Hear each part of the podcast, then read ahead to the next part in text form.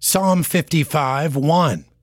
Give ear to my prayer, O God, and hide not thyself from my supplication.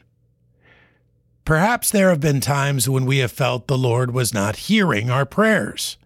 One of two things are likely at play in these instances. Either we have broken fellowship with Him because of our sin, or we are relying on feeling rather than biblical understanding.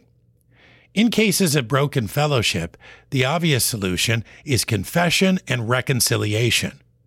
The other instance is more complicated because it requires us to separate ourselves from our emotional response.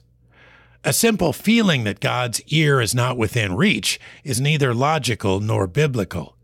We know that God does hear the prayers of His people, and our feelings on the matter do not change things.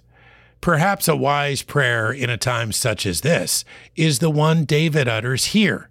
We should relate to his situation and follow his example.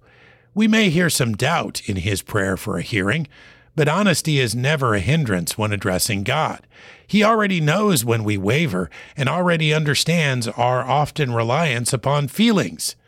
Better to utter an uncertain prayer with a trembling voice than to forsake prayer and go it alone. Psalm 55:1. Give ear to my prayer, O God, and hide not thyself from my supplication.